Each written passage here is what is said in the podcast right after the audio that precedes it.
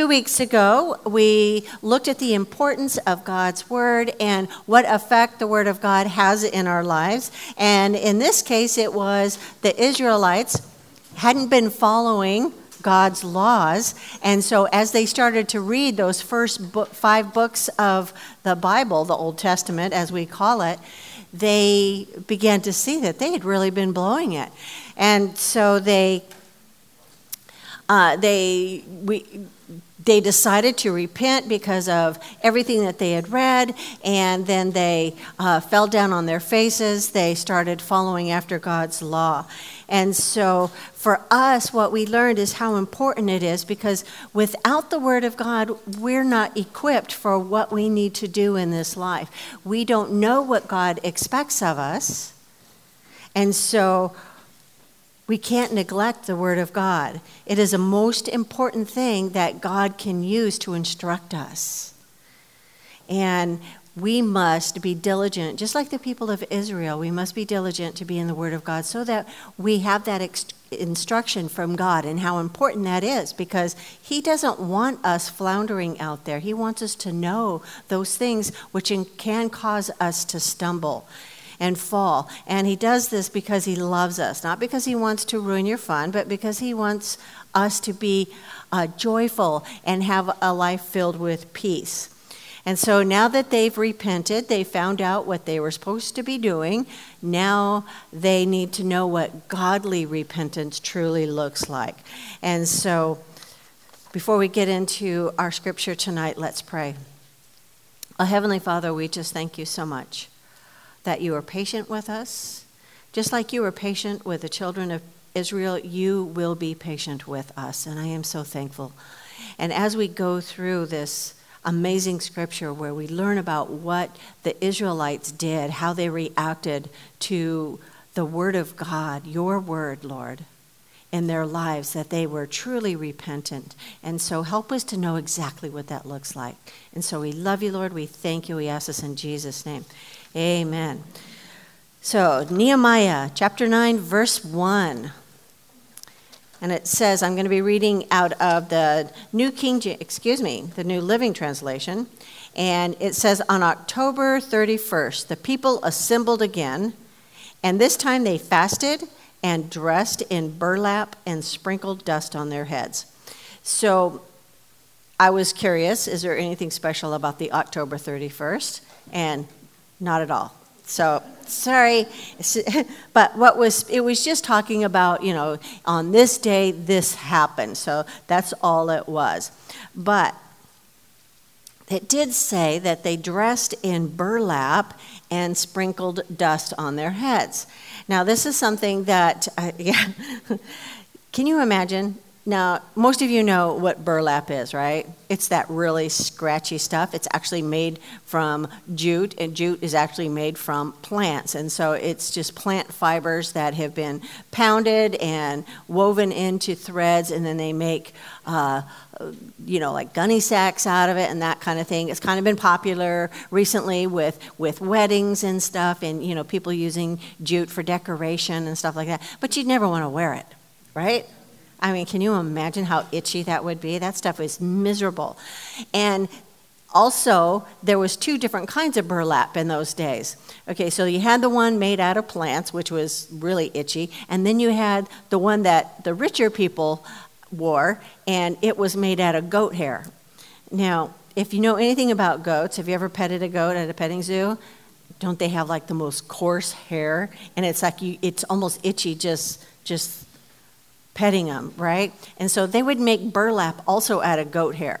And it, they would use the dark haired goats to make it. So they're looking for something that would be completely miserable to wear. It would be like the worst kind of wool you can ever think of, right? And so they do this to show their repentant hearts. So, if you've ever heard of the term sackcloth and ashes, that's where they got it from. It was from this the, the Israelites and how they repented. So, in biblical times, someone wanting to show his or her repentant heart would often wear sackcloth. Now, that doesn't mean that I want to see you ladies in sackcloth and ashes on Sunday because you've blown it this week and you've sinned. No, we don't have to do that. Our sins are forgiven just by asking. But sometimes they would even sit in the ashes and put ashes on top of their head. Now, ashes signified a desolation or ruin. It's like they are so sorry, they feel horrible about what they have done. And so, this is what the people did after the word of God was read. They found out that they had been greatly sinning against God and they wanted to show true repentance.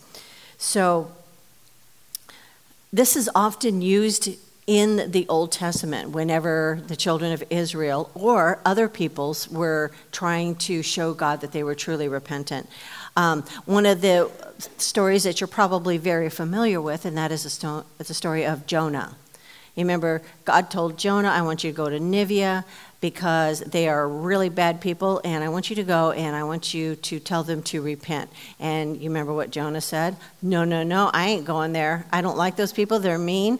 And so he hopped on a ship and decided to escape, and a storm came. He fell, or they threw him out um, of the the boat and a whale swallowed him and then he gets barfed up you know that whole story right so then he ends up in Nineveh anyway, after all that. And so God says, Tell him to repent. And he was still grumbling about that. But he went to the people of Nineveh and he said, Please. God said, Repent. Otherwise, he's going to destroy your city. So, what did they do? They confessed their sins. They wore sackcloth and ashes. And they even dressed their animals in sackcloth. They figured, you know, what can it hurt? Um, they said, Who knows? God may yet relent and with compassion turn from his fierce anger so that we will not perish. And the rest is history. God heard their prayers, he saw their repentance, even, you know, forgave their goats and stuff who were wearing their sackcloth and ashes. You know, they figured, I, it just the scene that went in my head was all their dogs are dressed up in sackcloth and, and their cats, you know, and I'm just going, wow, that's where my mind goes. But anyway, um, they figured we want to show God. And so this is what now the children of Israel are doing. They are showing God that we are truly repentant, and they were wearing sackcloth and ashes. Verse 2 Those of Israelite descent separated themselves from all foreigners, and as they confessed their own sins and the sins of their ancestors. So you remember what one of their greatest sins were, and that was they were marrying people uh, people outside of the faith. They were marrying pagan wives and pagan husbands. And God told them not to do that. And so now they have separated themselves out and they, they continue on in verse 3. They remained standing in place for three hours while the book of the law of the Lord their God was read aloud to them. Then for three more hours they confessed their sins and worshiped the Lord their God.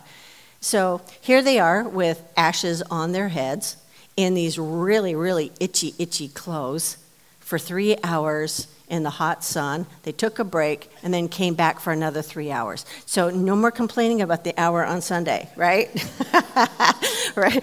So anyway, uh, they were showing again how repentant they were. We are so sorry. We are going to basically die to ourselves. That's kind of what they were doing, similar to what God asks us to do today. You know, we're supposed to die to ourselves. We're not supposed to be self centered, we're supposed to be Him focused and others focused. So they did no manner of work on this day. They fasted and they spent the whole time just listening to the Word of God and, and repenting of their sins. They began in the morning and continued until evening. So, uh, what does this mean? That we need to also have that heart of repentance, of truly saying, God, I am so sorry for what I have done. And whichever way God has asked you to do it, and He's not going to ask you to wear sackcloth and ashes, but He just wants you to have a truly repentant heart. So we just remember that. So we don't have to wear, you know, ashes on our head or anything, you know, because that would really itch. But, um, you know, Jesus, when he came and died for us, all is forgiven just by asking for forgiveness. You remember what 1 John 1 9 tells us? If we confess our sins, he is faithful and just to forgive us our sins and to cleanse us from all unrighteousness. He's not saying, I want you to put ashes on your head or wear sackcloth or anything like that. All you have to do is ask for forgiveness. And because he took the punishment for your sin, that means we no longer have to have punishment. The people of Israel, in a sense, that was kind of punishment for their sins. But now that we're in that age of grace, because Jesus has come and died for us, we don't have to go through this. We just ask for forgiveness, and He forgives us. Continuing on in verse 4 the Levites, Jeshua, Bani, Kadmiel, Shebaniah, Bunni, Sherebiah, Bani, and Kenani, oh, I stuttered on that one. I've been practicing these, stood on the stairway of the Levites and cried out to the Lord their God with loud voices. And so when all the repenting was done, they cried out to God in loud voices. They were probably saying, Yes, finally, we are free from all this, this sin that we have committed. And they were no doubt praising him for his mercy. And then verse 5 says Then the leaders of the Levites, Jeshua, Kadmiel, Bani, Hashabneiah, Sherebiah, Hodiah, Shebaniah, and Pethaniah. Do you hear a lot of Nayas on there? Called out to the people, stand up and praise the Lord your God, for he gives, excuse me, for he lives from everlasting to everlasting. Then they prayed, May your glorious name be praised. May it be exalted above all blessing and praise. So, up until now, they'd been down on their faces with their ashes on their head in their itchy clothes, and now they are standing and they're praising God. Then verse 6 says, You alone are the Lord. You made the skies and the heavens and all the stars. You made the earth and the seas and everything in them. You preserve them all, and the angels of heaven worship you. So now they are acknowledging who their God is. And we need to follow that example. It's so important that we acknowledge who God truly is. He is your creator. He created you in His image. He created the whole universe. This is the God that loves us. I mean, that should be like mind blowing to us. But sometimes we just kind of take it for granted, don't we? Yeah, you know, my dad's the creator of the universe, you know. But, you know, we need to be mindful of who He truly is and that He is mindful of you. That's amazing. And so now they begin this dialogue of all the wonderful things that the, that the Lord had done for them and their ancestors. And it appears that what happened was they began to read the Torah and they received like a history lesson. And all the things that God had done for them had been revealed. And so, verse 7, they start to recount that. He says, You are the Lord God, who chose Adam and brought him from Ur of the Chaldeans and renamed him Abraham. Verse 8 When he had proved himself faithful, you made a covenant with him to give him and his descendants the land of the Canaanites, Hittites, Amorites, Perizzites, Jebusites, and Girgashites. And you have done what you promised, for you are always true to your word they acknowledge that, wow, God, you are always true to your word. Your promises are still standing. Even though we were faithless, you have been faithful. And I love reading what the hearts of the people were expressing. Basically, they're acknowledging that God has always been faithful and they have not. And now they go into this long list of what God has done for them. And I like to call them the you statements. Verse 9 says, You saw the misery of our ancestors in Egypt, and you heard their cries from beside the Red Sea. And so now they're recounting that time when Pharaoh released the Jews, and then he changed his mind, and then he sent his army after them. You remember that story? And now they're, they're right there on the edge of the Red Sea. Verse 10 goes on to say, You displayed miraculous signs and wonders against Pharaoh and his officials and all his people, for you knew how arrogantly they were treating our ancestors. You have a glorious reputation that has never been forgotten. So you remember what happened when Moses would go in and he would say, Let my people go, and he would show them all sorts of signs. He turned the, uh, the, the Nile River into blood, and the plague of frogs, and the gnats, and all those things. That's what they're they're reading here and the Torah, and they're going, Wow, God, you did all of these things. And then verse 11 tells us, You divided the sea for your people so they could walk through on dry land. And then you hurled their enemies into the depths of the sea. They sank like stones beneath the mighty waters. And so we all know that story.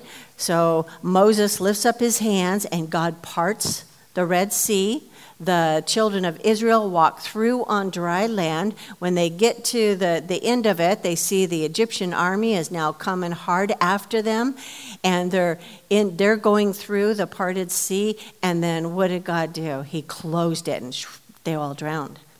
And here's one of my favorite pictures. This is a picture of a chariot.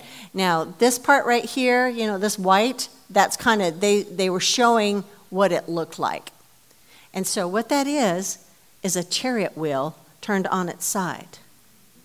And remember, it's been thousands and thousands of years. And so, why the reason why it's all bumpy and crusty looking is because coral has grown on it.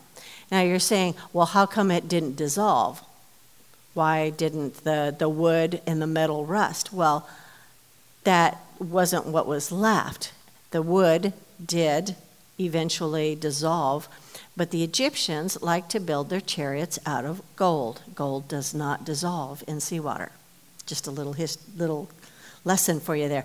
But the reason why I bring it up is because this proves that that story is true.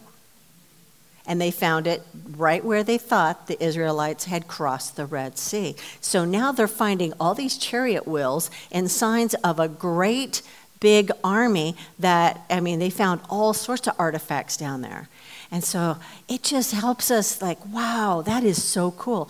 That helps us in our faith when we find out that history backs up what our Bible tells us. Amen?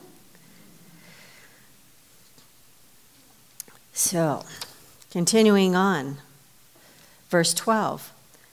You led our ancestors by a pillar of cloud during the day and a pillar of fire at night so that they could find their way. God led them on their journey through the wilderness. I wish I had a cloud by day and a pillar of fire by night. Sometimes, you know, I would have loved to have that kind of direction, you know, for my personal walk you know, I'd go, oh, God, I wished, you know, I had what the Israelites had. But keep in mind that even though they had this, this kind of guidance, they still kind of forgot all the things that God had done for them. But now God gives us the Holy Spirit to guide us instead of that cloud by day and that pillar by night. Then verse 13 says, You came down at my Mount Sinai and spoke to them from heaven. You gave them regulations and instructions that were just, and decrees and commands that were good. So you remember when Moses he goes up onto the, the mountain and God gives him the Ten Commandments? That's what they're talking about here. So we're talking about the actual Ten Commandments that God had given them. And then verse 14, you instructed them concerning your holy Sabbath, and you commanded them through Moses, your servant, to obey all your commands, decrees, and instructions. So that's what the Ten Commandments were all about. God says, This is what I expect from you. You know, and He gave us those Ten Commandments that we still cherish today. Verse 15 says, You gave them bread from heaven when they were hungry, and water from the rock when they were thirsty. You commanded them to go and take possession of the land, and the land you had sworn to give them. So they were they started to get hungry, they ran out of the food that they had taken from Egypt, and God gave them manna. And then when they were thirsty, Moses just had to strike a rock and water would come forth. That's what they're talking about. They're like, wow, God, you did all these things to take care of our ancestors. You know, they're probably wondering, how did we ever stray so far from our, from our God? So it looks also like they were focused on the book of Exodus at this point because all these things were in the book of Exodus. Then verse 16 tells us, our, But our ancestors were proud and stubborn, and they paid no attention to your commands. So humankind has not changed much in, what, 4,000 years? We're still stubborn, we're still proud, and sometimes we don't pay any attention to God's commands. And it's important to note that He gives them for our own good. And that's so important to always remember. Everything, when He says no, it's because He knows that whatever we're going to get involved in, and He says no, that means it could hurt you. And He wants us to live a fruitful life. But they soon forgot everything God had done for them. You know, their rescue from the Egyptians, the parting of the Red Sea, the manna for food, the water from rocks, and they even had quail that they hadn't mentioned there. They got kind of tired of the manna and they said, Oh, we want something else. So what does God do? Because He loves them. He sent them quail, little birds like chicken, you know, that they could, they could eat. But most importantly, they did. They forgot. They forgot God's commands. Verse 17 then goes on to say, They refused to obey and did not remember the miracles you had done for them. Instead, they became stubborn and appointed a leader to take them back to their slavery in Egypt. But you are a God of forgiveness, gracious and merciful, slow to become angry, rich in unfailing love. You did not abandon them. Amen. Isn't that amazing? that just kind of shows us the heart of who God is, that He is so patient. And this should give you hope because this is our story. We do all of this. We do this, but He is still rich in mercy, slow to anger, and He loves us. He will not abandon us. And as hard as it is to believe that all the things, after all the things God had done for the Israelites, they forgot this. They even forgot how bad it was in Egypt where they were slaves. They're going, oh, we want to go back. You know, in Egypt, you know, we had homes and now we're living in tents. You know, of course, their homes were these, you know, little rock caves and stuff, but they were slaves. They were slaves. They were beaten. They were mistreated and yet they wanted to go back. They were missing. They, uh, in, in Exodus, it tells us that they told Moses, Well, we miss the onions in the leeks. So you want to go back to slavery so that you can have onions? Oh, come on. You know, but they did, they forgot. Nonetheless, God, who is rich in mercy and forgiveness and grace and really, really patient, he did not abandon them, even though they had abandoned him. So today's title is Godly Repentance. And this is what we see the Israelites doing. So let's look at the steps that they took. The first one was they read about what God commanded and they were convicted of sin and they and they repented.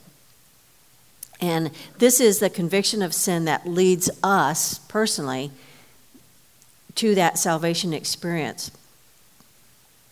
And they recognize their sinful behavior. See, when the Holy Spirit, you know, speaks into our lives, he convicts us of our sin and he tells us we need a Savior. In Acts 3 18 through 19, it tells us, But those things which God foretold by the mouth of all his prophets that the Christ would suffer, he has thus fulfilled. In other words, God sent his son, Jesus. Jesus suffered and died on the cross, and that has happened. He says, Repent, therefore, and be converted, that your sins may be blotted out, so that times of refreshing may come from the presence of the Lord. So, what were they converted to? Well, for us, we are now a child of God. We have been cleansed. We are now a new creation, a true believer in the Savior, the Messiah. And this is what happened to the Israelites when the Torah was read, and God does the same thing for us when He reveals Himself to us and we repent of sin. And this is what the Holy Spirit does. That is His job. He is the helper. Jesus, when speaking of the Holy Spirit, said this in John 16 8. He says, And when he has come, the Holy Spirit has come, he will convict the world of sin and of righteousness and of judgment. That's his job. So, all of us who have received Christ, the reason why we did is because the Holy Spirit spoke into our hearts, our minds, our souls, and said, This is true. You need to repent. And you're going, Oh my goodness, yes, I do. And for, for those of you who have you remember your salvation experience, it is something that is overwhelming, isn't it? And so this is kind of what this, the children of Israel were going through. It was just overwhelming. It's like, wow, we need to correct this. And so they did, and we likewise need to do that. So let's see what happens next. We saw them regenerated. They now became a, a godly people instead of a godless people. Re- Webster's gen- dictionary says this about regeneration it means formed or created again. That's interesting. Spiritually reborn or converted, restored to a better, higher, or more worthy state. Don't you love that? See, we have been regenerated. So when we receive Christ, this is what happens to us. We are a new creation. Old things have passed away. Titus 3 4 and 5 tells us, But when the kindness and the love of God our Savior toward man appeared, not by works of righteousness, which we have done, but according to his mercy, he saved us through the washing of regeneration and renewing of the Holy Spirit. So, unlike the Israelites, we do not have to make sacrifices because Jesus was that final sacrifice. And oftentimes people say, well, why did they have to kill a lamb or a sheep or a dove? Why did God require that? Because God wanted to see that sin has consequences. When you disobey God, He says, it has a consequence. And in this case, they had to take an innocent animal and slaughter it. And it was an ugly, messy thing to do. And he's saying that is the cost of your sin. And it was foretelling of when the Messiah would, would come and then he would be sacrificed.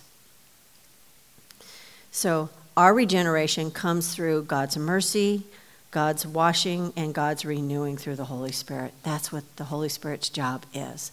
That is what is inside each one of us who names the name of Jesus Christ.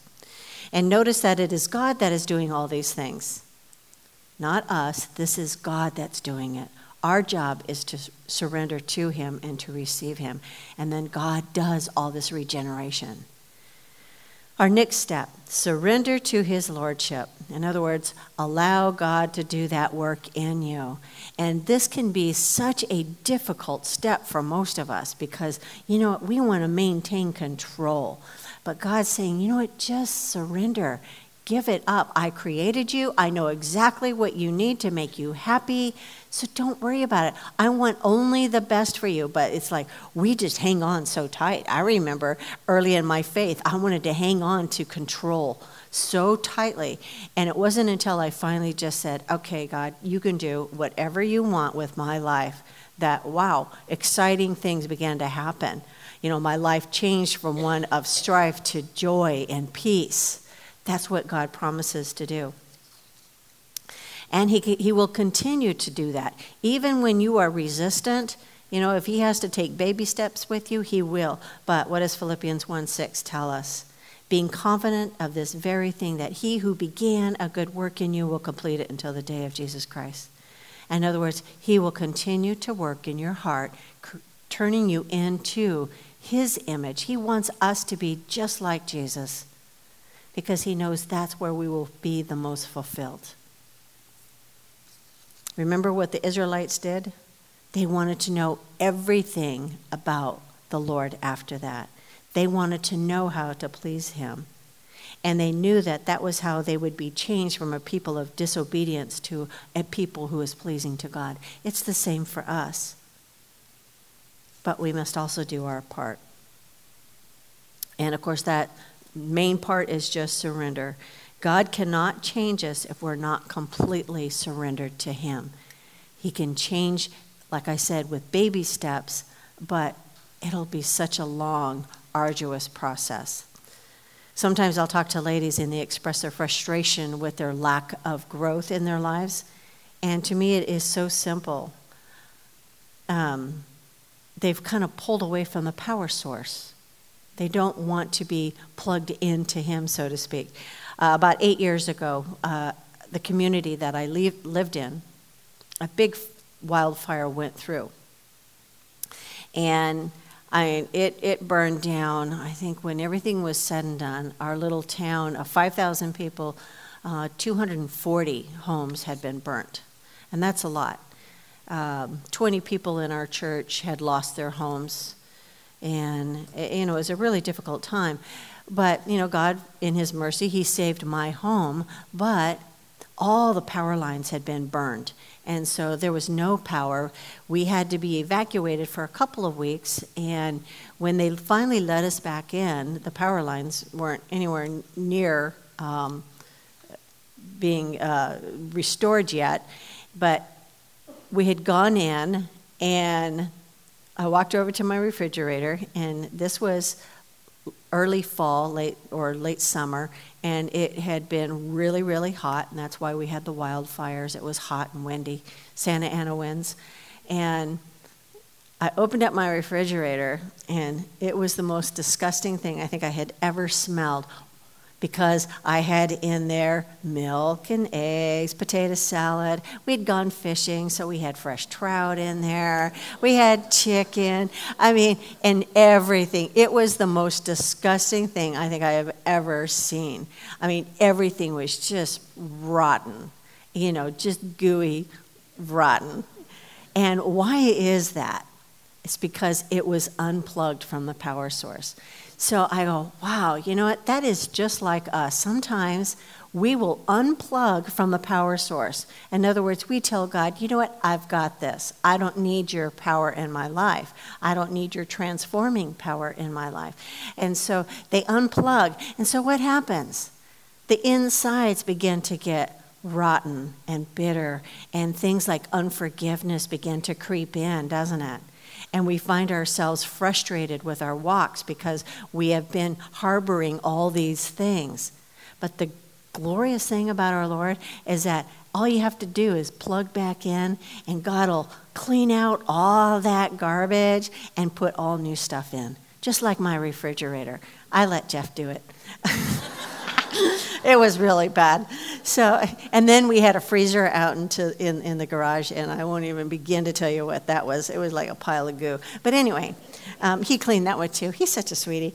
But anyway, don't unplug from that power source. It is so important to stay plugged in. And the way we do that is staying in the Word, staying in fellowship, prayer, and surrender. Just say, God, whatever you want to do, I'm going to follow after you. And if His word says this is what I need to do, then I do it. No matter what. That is the way we stay plugged into Him. And we have that life of peace and joy.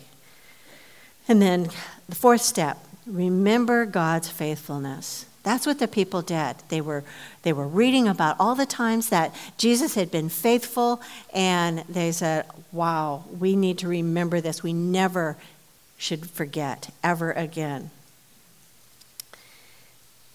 And when they read it, they were so thankful. So, when we are going through difficult times, remember what God has done for you in the past for most of us, just that salvation experience where you went from, I used to be this, but now I'm this. That's a miracle. Some of us have actually seen real miracles. The fact that my father is still at home is a miracle because we were told, you know, this, this is it, you know, and yet God heal, chose to heal him and keep him going. You know, we've all seen miracles like that in our lives. We need to remember those miracles when we're going through those difficult times. That is so important. It, it helps our faith. So let's look at these steps again. First one conviction of sin and repentance. In other words, just acknowledge that you're a sinner. Let God regenerate you. Allow Him to do that work of making you that new creation. Don't resist the process. Surrender to His Lordship. Don't, in other words, don't unplug from the power source. And remember His faithfulness, especially when you're going through those really difficult times. And never forget everything that He has done for you. And remember what godly repentance truly is, and that is Lord, I have blown it. You don't justify it. You don't put a but God, you know, at the end. You don't try to give a reason why you were justified in doing whatever you did. Never excuse our bad behavior. Just confess it. And then turn away from it. Truly desire to turn away from it and to repent and have every intention of never doing that again. Will we blow it? Of course. We stumble and fall all the time, don't we? But God is always there because He's rich in mercy and forgiveness. But keep in mind, this is how I look at sin. This is where I will become extremely grievous over my own sin. And it's like, think of the most important person or somebody that you just love dearly in your life. That could be a spouse, that could be a parent, that can be a sibling, that could be a child, a really, really good friend. Now, imagine if, I mean, and that's who God is to us, right? He's all of those things. But imagine that every time you sin, that person that you love is being struck. What would you do? I mean, you would really do everything you possibly could not to sin. Amen? Wouldn't? If you knew that that person that you love was going to get struck, you would do everything you could not to sin. So sometimes we just kind of say, well, you know what? God's going to forgive me anyway. It's all about grace, man. No, it's you actually, that was another lash on Jesus' back. So never, ever take it flippantly. Take it as serious as God says it is. It is really serious business when you sin against Him. His grace and His forgiveness is always there because we always blow it, but never take it lightly because you are striking Him again. so, wrapping up, you know, I'm always amazed in how Christians always live, how some Christians can live in a prison of their own making. That's always amazing to me. Believers, you kind of expect that because they don't know Jesus, they don't have that Holy Spirit. But it is so grievous to my heart when I see people living in unforgiveness or bitterness or just unrepentant sin. They won't surrender because it is like they're in a prison. So remember that. Don't put yourself in a prison.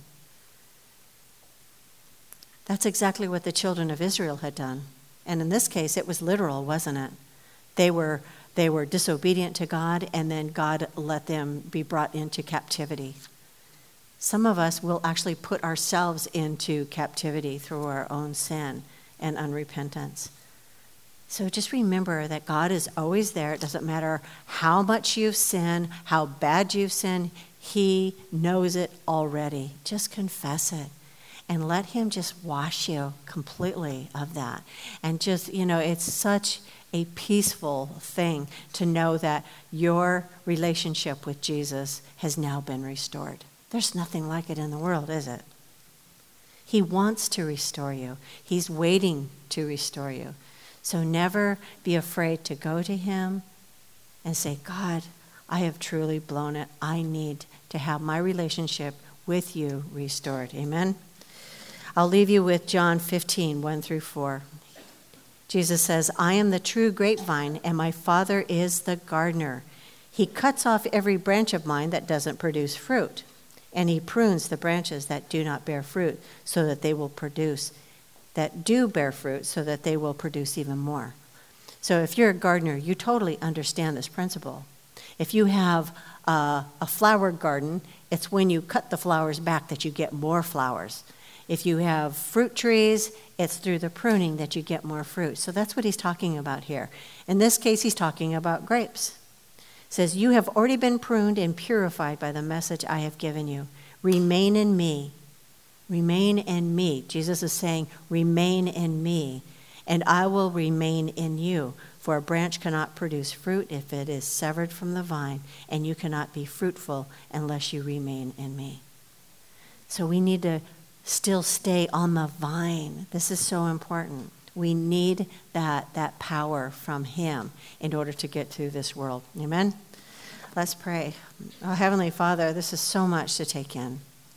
And Lord, it's kind of a, a heavy subject for, for all of us because we all struggle in these areas. We all are disobedient to you.